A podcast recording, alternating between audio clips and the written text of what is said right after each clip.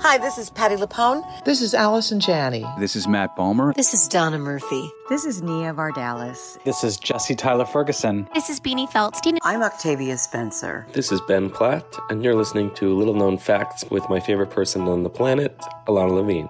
A-OK. Welcome to Little Known Facts, a podcast where you will hear unfiltered, raw, honest, and uniquely funny interviews with artists you love as they talk about the art they love to make. I'm your host, Ilana Levine.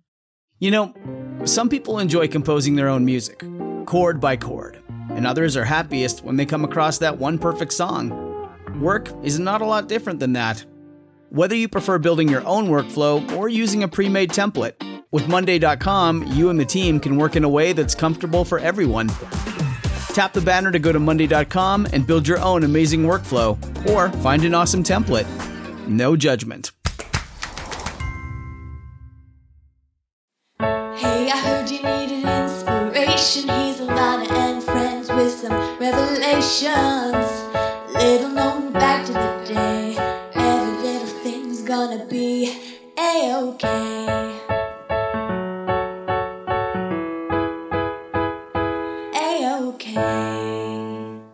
Little known fact about my guest today it was a huge decision for him to move to New York City. And after that huge decision, he booked his first Broadway job three weeks later. No joke. Welcome the great Cheyenne Jackson to the podcast. A-OK.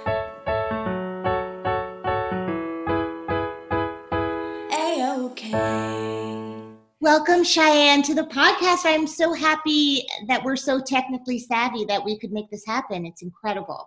It's wonderful. Thank you for having me. I think that we might be related by marriage because my grandmother's last name is Landau. Hmm. And that's all I have to L say. L A N D A U. Yeah. Ah, Is that how he spells it? Is that how your husband spells it? that's how he spells it. Yeah. yeah, Yeah. He's not related to Martin Landau, but I am not either. Oh, interesting. Ooh, Sadly. yeah. I know, right? But Um, if people said, Are you related to Martin Landau? I'd be like, Uh huh. Yeah. No, they ask him all the time. All No, the I- Landau. Just say, just say you are. Yeah. Why not? There's nothing. Yeah. Who's going to know? Well, now they'll know because we now they'll know. out We loud. said it. Um, so I want to talk to you about Call Me Kat, but before we get and circle back to that amazing show that you're currently shooting during this pandemic, you're one of the few people who is able to Mhm. go to work um, and be safe. I want to go backwards in time a little bit because we in New York feel great ownership of you and over you as a Broadway performer. Um, and that's how so many of us got to know you at first. But your story and your your love for musical theater, which landed you on Call Me Kat, because you can see exactly how one led to the other, um, Yep. must have started when you were teeny tiny. And so I wonder if you, or tinier than you are now. So Mhm. can you tell me a little bit about where you grew up and what that was like and how um, a passion for the arts was ignited in your childhood? Of course. Well, first I want to say I love I love when theater New York people say things similar to what you just said because I do feel such a nostalgia and home. New York is home and Broadway is my first love. Mhm. So it's uh, when I talk to folks like you, it definitely it reminds me of why I got started in the first place. And um, where it all began, I'm from a little teeny tiny town in northern Idaho um, called Old Town, Idaho, and uh, 1,200 people in the town. One one blinking red light. Uh, very very conservative Republican town Mm. um, very close to the Aryan Nation compound outside of Coeur d'Alene. So it was a very white town. And I knew I also grew up very, very poor. We lived um, in the woods and we, my dad built our house on cinder blocks and we had no running water and we had an outhouse. And Is that true for your entire childhood? no, up until about, uh, I would say nine. And But yeah, that- the first, yeah. Sorry, was that common? Like the kids you went to school with, were you in the minority in terms of how you guys were living, or would you go to other friends' houses and feel like you were in the same boat? It was not common. Uh, it, it was common in a certain part of the town. My parents kind of lived in not a commune, but it was definitely like a little enclave, I guess, of um, hippies that were also born again Christians.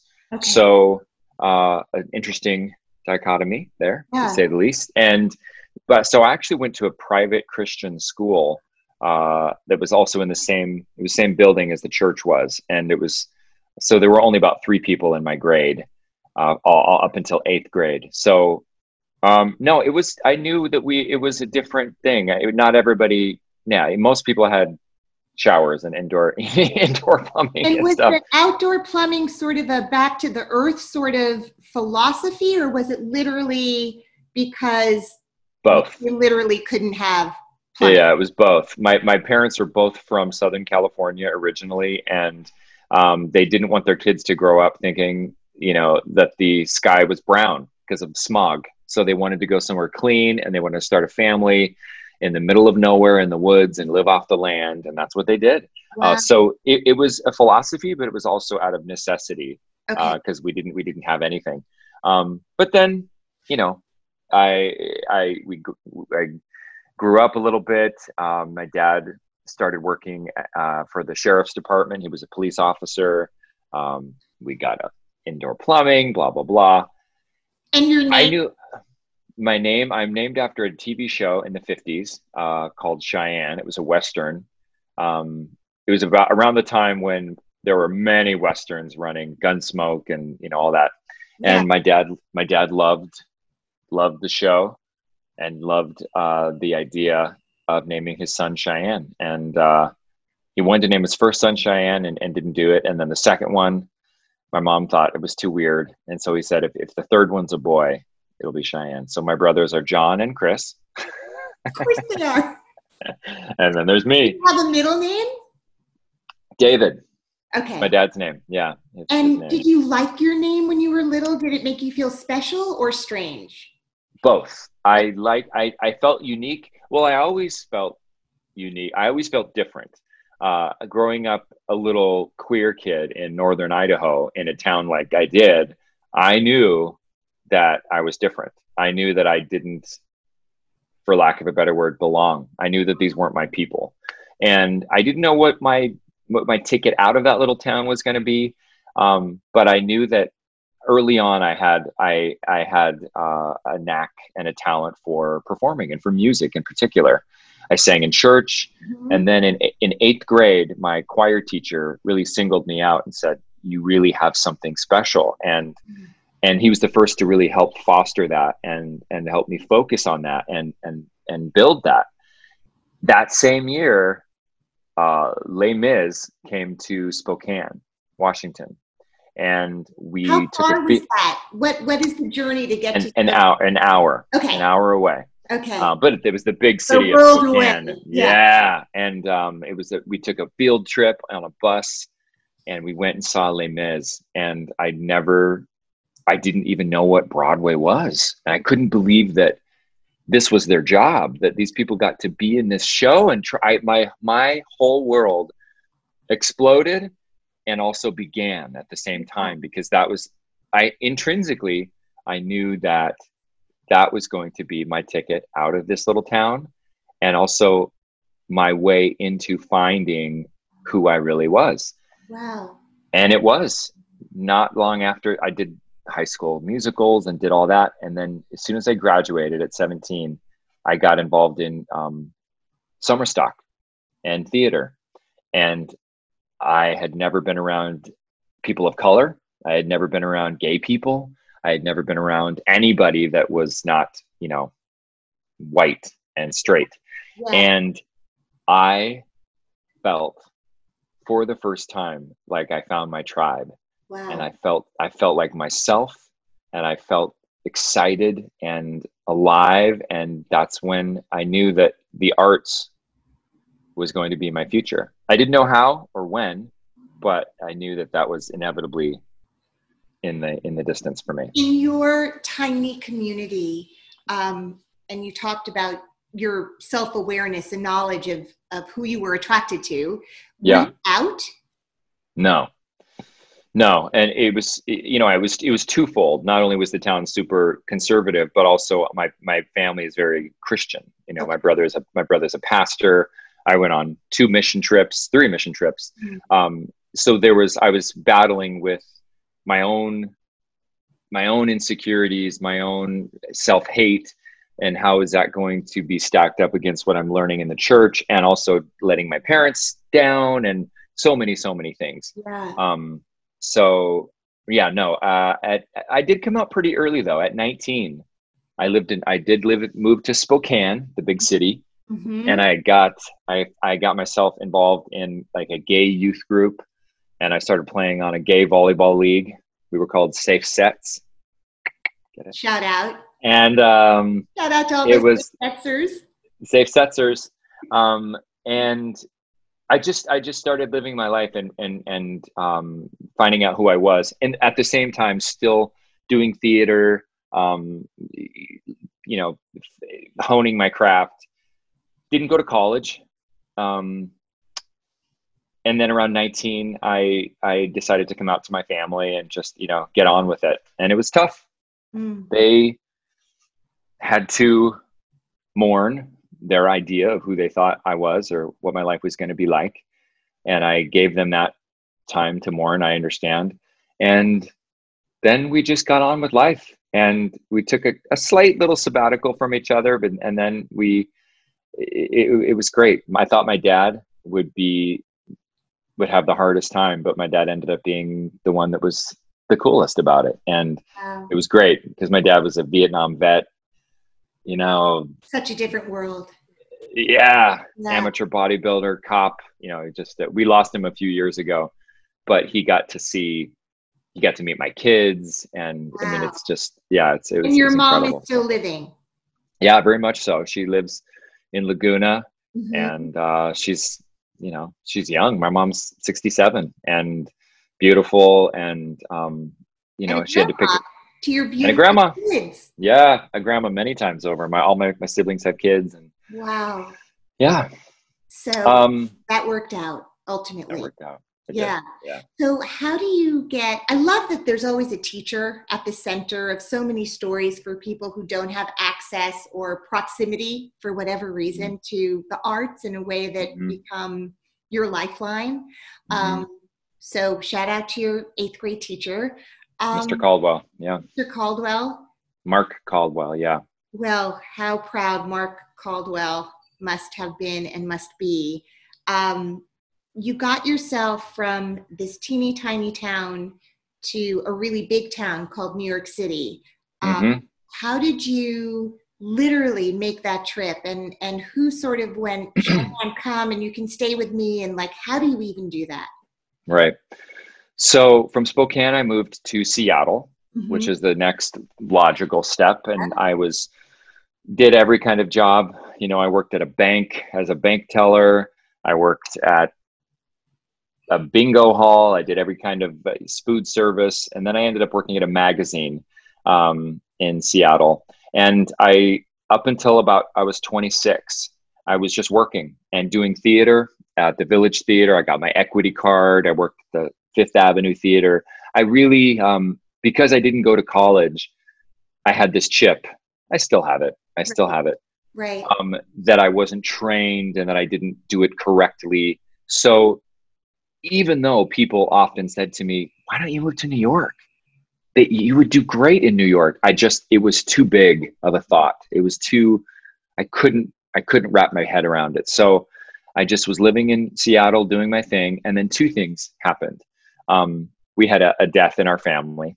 My brother's little girl passed away, and also 9/11 Mm.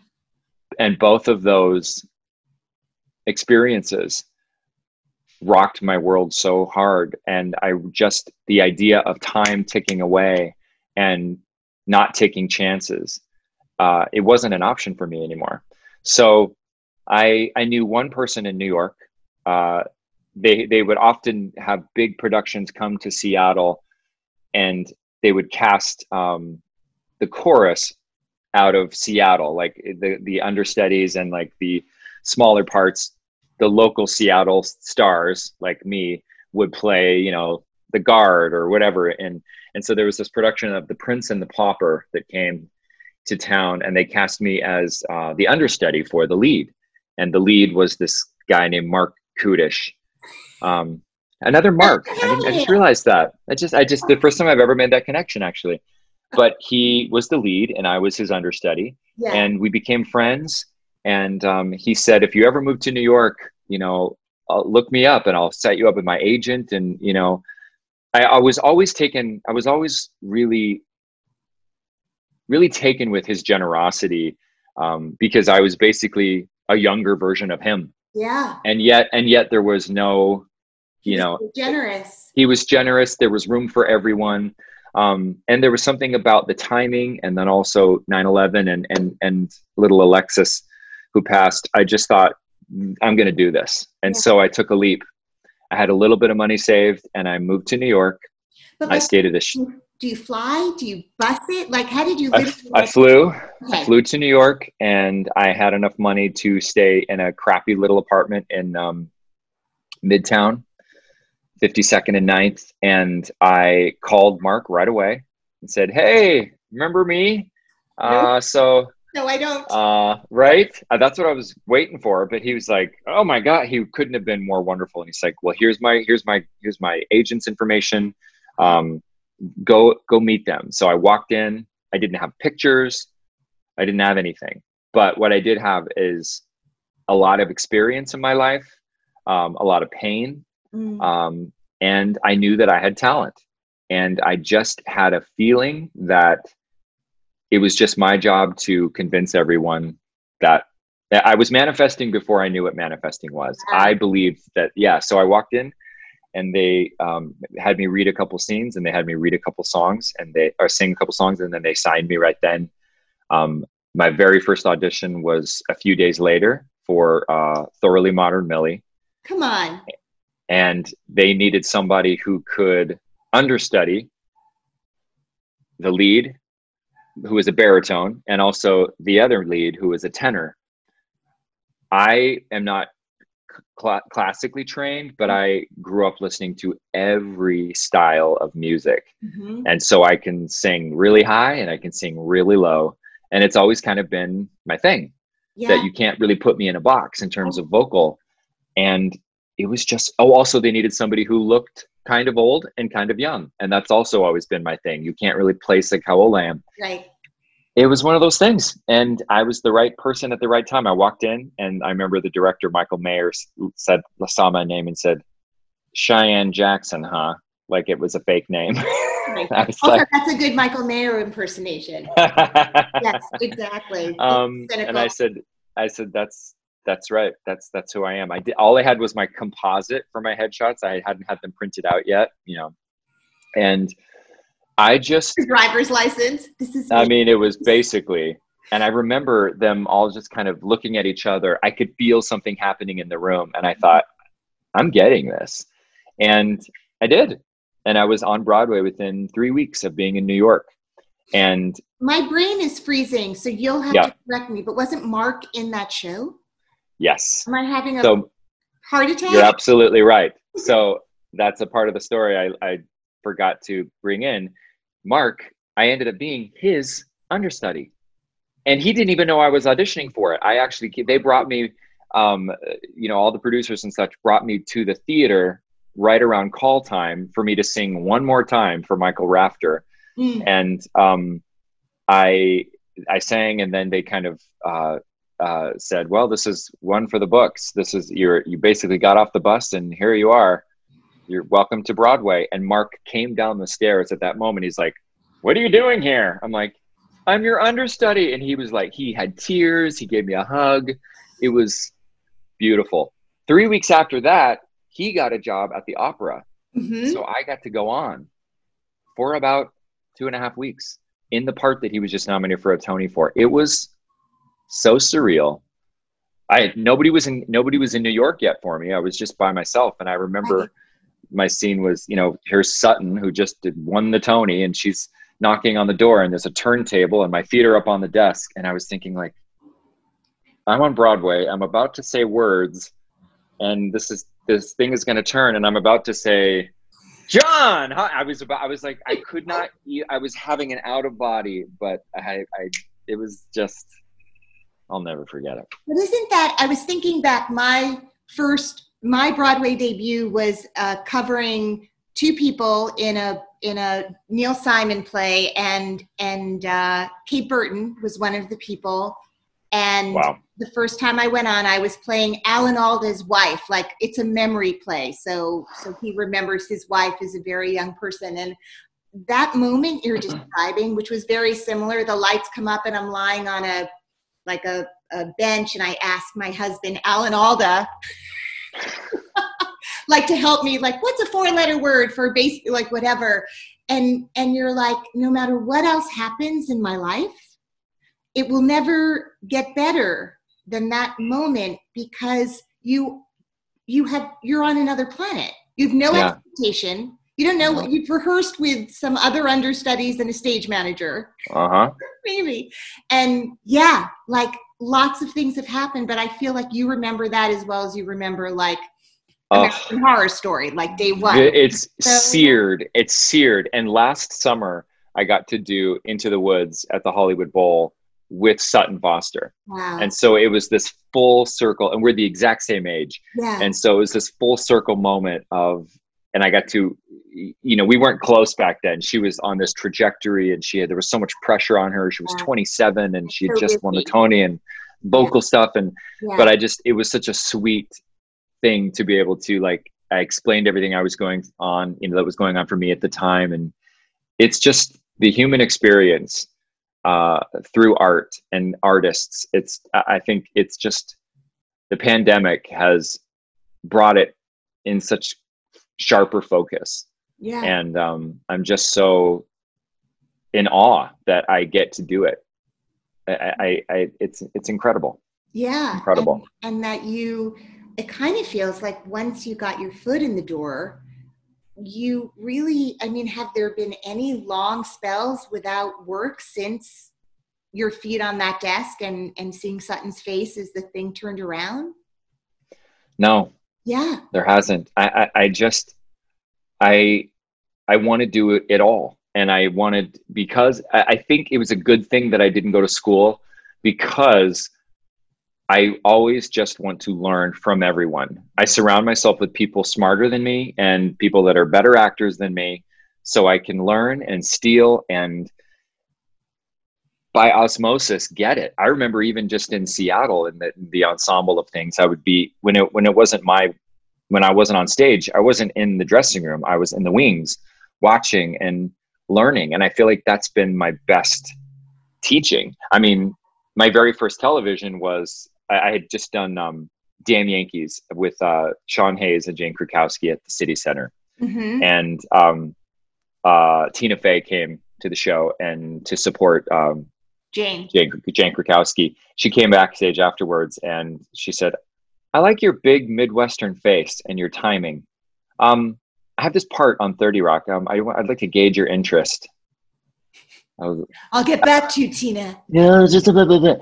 So these things happen to me in my life and i i am awake when they happen and i grab them and so my first t- television was 30 rock and i was playing somebody who did not know what they were doing and that was easy to do because i didn't know about hitting a mark i didn't know about lighting i didn't know about and all, most of my stuff was with alec baldwin who is so technically proficient and just he's a master at that rapid fire comedy Can with all these layers. That? Like what? So working with someone like him who had also, like you, like you now, does all the things. Um, he does Broadway and he does television. He does film. What? He has an interesting reputation. People really love him, or feel like they had an they were intimidated by the experience yeah. and couldn't fully be themselves in in it because of that. Mm-hmm. Um, yeah how did what was that like for you he's he definitely is is intimidating and he has a presence but his presence and his intimidation, if you allow it to be, is only because he has so much integrity about the work. Hmm. He is so prepared. He knows exactly what he's doing. He expects you to know exactly what you're doing. Um, my very first mark, I remember my very first scene, I was meeting the whole cast for the first time and I had to walk and hit a mark without looking. I didn't know all the tricks then. I mean, I, I was like, I was just kind of guessing and I, I overshot it by about a foot. And so I was a little too far to the left and I was in his light. And he put his hand on my shoulder and said, You're in my light. And I I didn't take it as like, oh, I just said, I'm gonna learn. I'm gonna learn from him. And I did. I just learned about comedy and making a choice and taking a risk and being prepared. I you can always tell on a set now that I do so much television who has a theater background because we hang up our costumes, we're there on time, we know we know our lines, we're nice to people for the most part, you know what I mean? And yeah. and so I just uh it was a wonderful wonderful way to to get my feet wet in in television. And uh, I thought that was the transition. That was sort of yeah. we're able to start doing other stuff and building a resume that way. That's right. And um, I I really wanted to do a, a, a situation comedy. I wanted to do a multicam because I thought it would really suit my talents, my natural presentational style with, you know, I really struggled the first few years of television about calibration and how big to be and and how much to actually just think the dialogue rather than indicate it. And right. it's a lot there's a lot to learn. A lot to learn, yeah. And I took classes, I took online stuff, I had teachers, I I just did everything I could to get into that world. And it's taken me nine nine years, nine pilots until I finally got until I finally got on one that is going to series and that is a well written, beautiful multicam show. Um, it just so happens it's in the middle of a global pandemic, and there, of course, is no um, live audience. And up until action, we have three masks on, and it's mm-hmm. the way it is. And but um, it's all how it's supposed to be. I feel yeah. like Ryan Murphy was such the perfect in the the transition between like 30 Rock to get back to Call Me Kat because Ryan's stuff is so theatrical. They're mm. dramas, but there's there's camp in in it yes. well, right? American Horror Story is such an incredible intersection which you got to be in all of them. I mean, the idea mm. that he, it feels to me like a theater troupe, like he uses sure. an ensemble of people, which is so extraordinary for someone to be that incredibly confident in what they do and sort of go, no, this is how we're going to do it. And the audience will be fine that Cheyenne is playing a completely different character this time. He's, it's, it's going to be fun. I love the way you described it. I actually have never heard it described in that way. And it's, it's exactly right. It's extraordinary. His, his, uh, his cojones to go ahead and say this is how it's going to go. Also, he does love he loves gothic, he loves drama, he loves beauty, he loves pain, he loves all of the different things intersecting all together. Um, and yeah, I, honestly, I never saw myself on a show like that.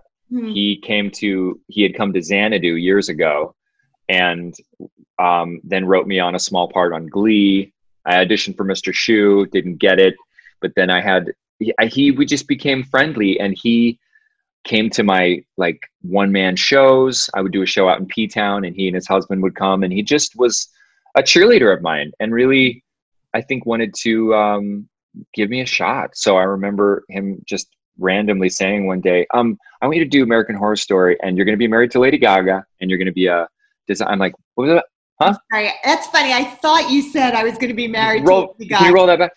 Yeah. So again, here's another thing that is just a gift mm-hmm. that I I I was so scared. Mm-hmm. I mean, I, I had to do scenes with Kathy Bates, who, who is one of the reasons I wanted to be an actor. I mean, primary colors and I mean, it just like just her brilliant. Yes. Okay. All hail. You get it. You that's get it. Whole you, other episode. My yes. God. Yes. That's a whole. Yes. That's yes. okay. So I love that you got that. Yes. Um. so I had my own insecurity, and we all do as artists, and that running dialogue of I'm not good enough. How am I going to stand up to Sarah Paulson and Angela Bassett and these people? Crazy. But you have somebody like Ryan who who who thinks you can do it. So you, somehow you just kind of go, I guess I'm just gonna figure it out. And the first year I was I had so much fear and I was really in my head. Mm-hmm. As the seasons went on, I started to just kind of embrace it and and um, really stretch myself. And so, yeah, I'm really That's a lot grateful for that experience. Much, yeah. much more fun. Um, I really want to get to Call Me Kat. Yes. And Yes. Please by the bell. I mean, it's so Sure, yeah. easy. Guys, I just just for the three people who don't know, and then we're gonna get into it. I'm gonna just do like the briefest because you can go on Google, but I just want you guys to hear this. Aida, Thoroughly Modern Millie, All Shook Up, Xanadu, Finian's Rainbow, The Performers. That's the, we're doing the Broadway column. Then we have Glee, 30 Rock, American Horror Story, Watchmen, Equal, Saved by the Bell, and now Call Me Kat. That's like this much. That's like the teeniest amount of the things. This very young man, because I can't tell if he's 20.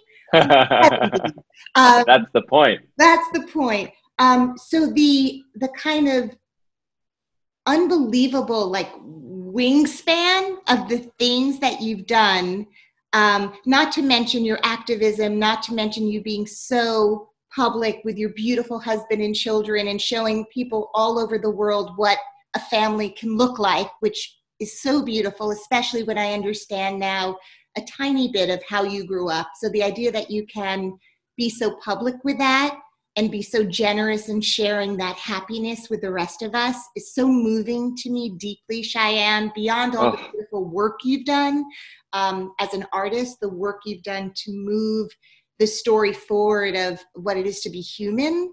Um, by using your platform with such generosity and integrity is just really one of the reasons I wanted to have you on today, aside from the fact that you just do so many things so well on screen and on stage. So, Well, that was so beautifully. um, That was so kind. Thank you for that. Thank so you. with that, before before we say goodbye and I let you go, I've been such a Mayim Bialik fan for so Mm. long. I think she's such a uniquely gifted person who, in some ways, is underappreciated because her gifts are are so deep. And and she too is someone who's out there in the world going i think i could help this. I could i could help put attention to this cause that's important to me. Um, leslie jordan. What's happening? Swoosie kurtz like this is a cast that i would see in you know in some incredible uh, play at lincoln center like the idea that you guys are doing this um, and you get to film it and sleep in your bed at night in california right now is incredible so tell me how this came to you. Um, are you a cat fan? Literally, the animal cat hmm and the musical cats. Um, how did this happen? And just tell me when we can look forward to sharing in this joy. Ah, that was a hell of a setup, by the way. Thank Yeah. you. You have a way with words. Um, uh, how did this come to me? I have been looking for something that was, like I said, a multicam. I want something well written. I wanted something that was sad and sweet, um, and just funny and joyful. I I wanted joy, especially after this year. And last year, right around when all this was beginning, um, I got a call uh, from the creator of the show, which has never happened to me on a show uh, like this, uh, and said, "We are thinking of you for this part." Um, it's it's a it's an American version of Miranda, a BBC show, and we you know we are you interested in coming in to read? And I read and I said yes, of course. What, what is it about? And then I heard Mayim was involved. I like you have always thought she was underappreciated, underrated. She has millions of fans, Right. but I don't think she's had the perfect opportunity to show all of her unique strengths and gifts. Yeah. Get ready what? because yeah. this is the thing. So Jim Parsons optioned this and has built it around her. They're producing it together, um, and it's just I, I I read it and I thought I this is something to fight for. I worked so hard on this audition. Mm. You know, I, I I'm always prepared, but this one I didn't I didn't even want to for a second have to think about a line. I just wanted to embody this person, and I knew I just needed to be um, a sounding board and to be something for her to bounce off of. And she, our first read was just crackling. There was just something going on. Then they brought me into New York, and then we did the whole rigmarole and the testing and all that. And um, I got it. And we then the pandemic happened, and we had to put everything on hold until we got started again.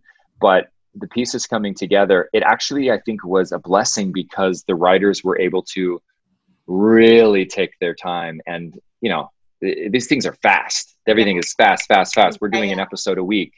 Um, but the show is so joyful and she just she's able to do the same thing that the, the best parts of of the miranda show uh, uh, from the bbc you know the breaking the fourth wall being this relatable flawed beautiful real woman who is single doesn't have it all but is happy.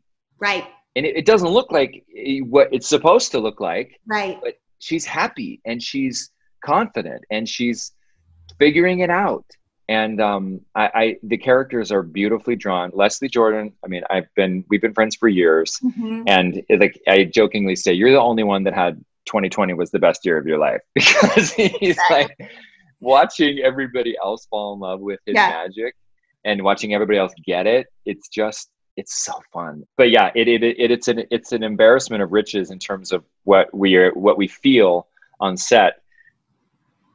You know I, I look to I look to Swoosie and to Leslie because they've been on a million shows as if like do you have a sense of I know when something is working you know when something is working Yeah, but whether or not millions of people watch it is is, is we will see. January third, it comes out. Um, there's music. I didn't know there was music involved um, until this the second episode. Darlene sent me a text and said, "I have a surprise for you," and um, I opened the script and.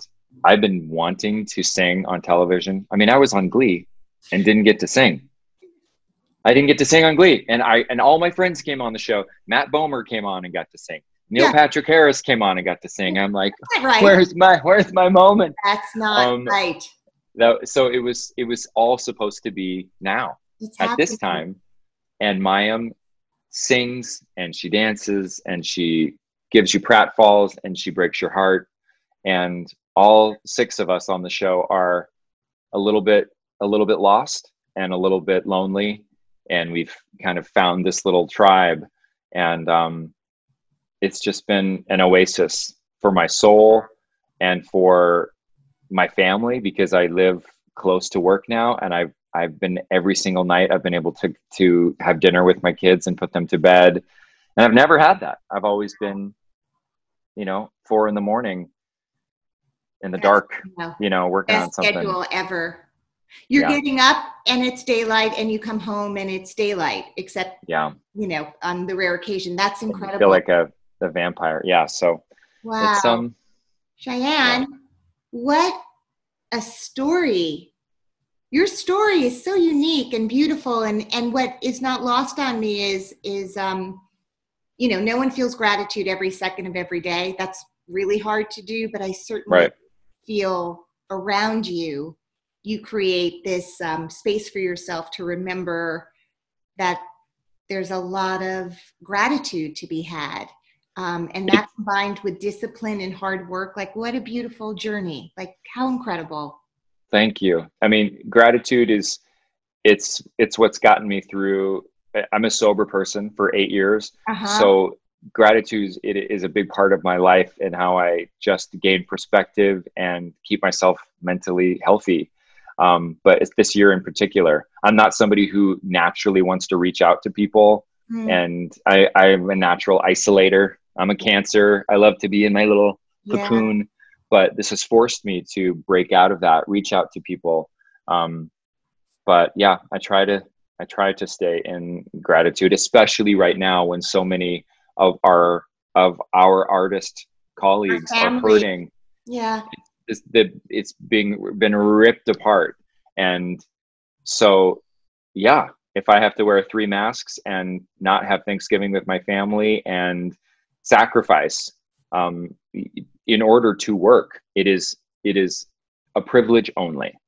And um, yeah it's not lost on me. Also sidebar i have been told that i resemble your husband but that's really what i was thinking this whole time uh, is that you and dominic should be literally could We- almost play twins But- yeah we definitely i remember when i when i was watching nurse jackie and he Yeah. came on i was like what i know i know we I'm need to so play brothers for sure I was like, well, maybe I just think that. Maybe I'm projecting because I like you so much. Um, likewise likewise, I am sure. So before I let you go, one little known fact is you look like Dominic Fumusa, but that would be my little known fact. Can you share a little known fact about yourself? Uh, Hmm. It can be literally anything. Before Sure. I let you go. what is a little known fact? I, I, I these are always hard for me because I'm I I always just share everything. Um, It can be a lie. a lie. Um, don't. It could be anything.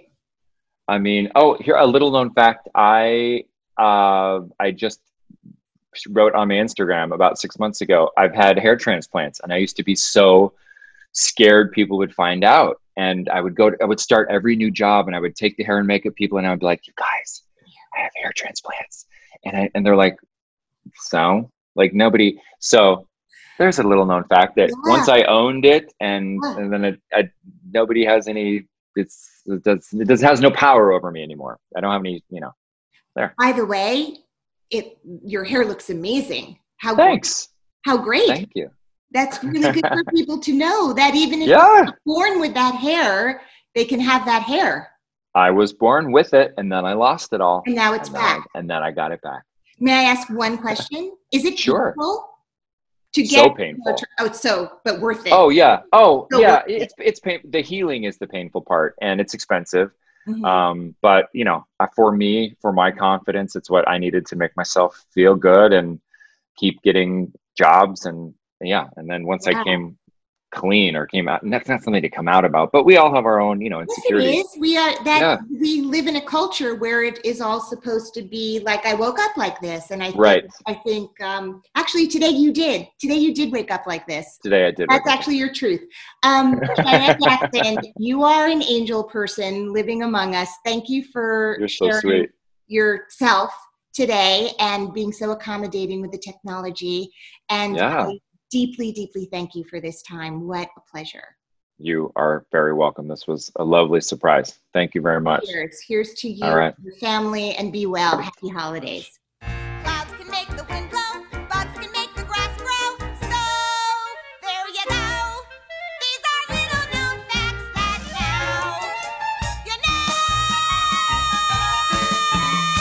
The Little Known Facts theme song was written and performed by Georgia Fumusa with backup vocals by Caleb Fumusa, and episodes are recorded in New York City and edited by Nicholas Clark.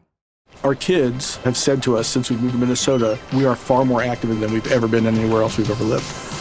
Moving to Minnesota opened up a lot of doors for us. Just this overall sense of community, of values that, you know, Minnesotans have. It's a real accepting, loving community, especially with two young kids. See what makes Minnesota the star of the North. New residents share why they love calling it home at exploreminnesota.com slash live.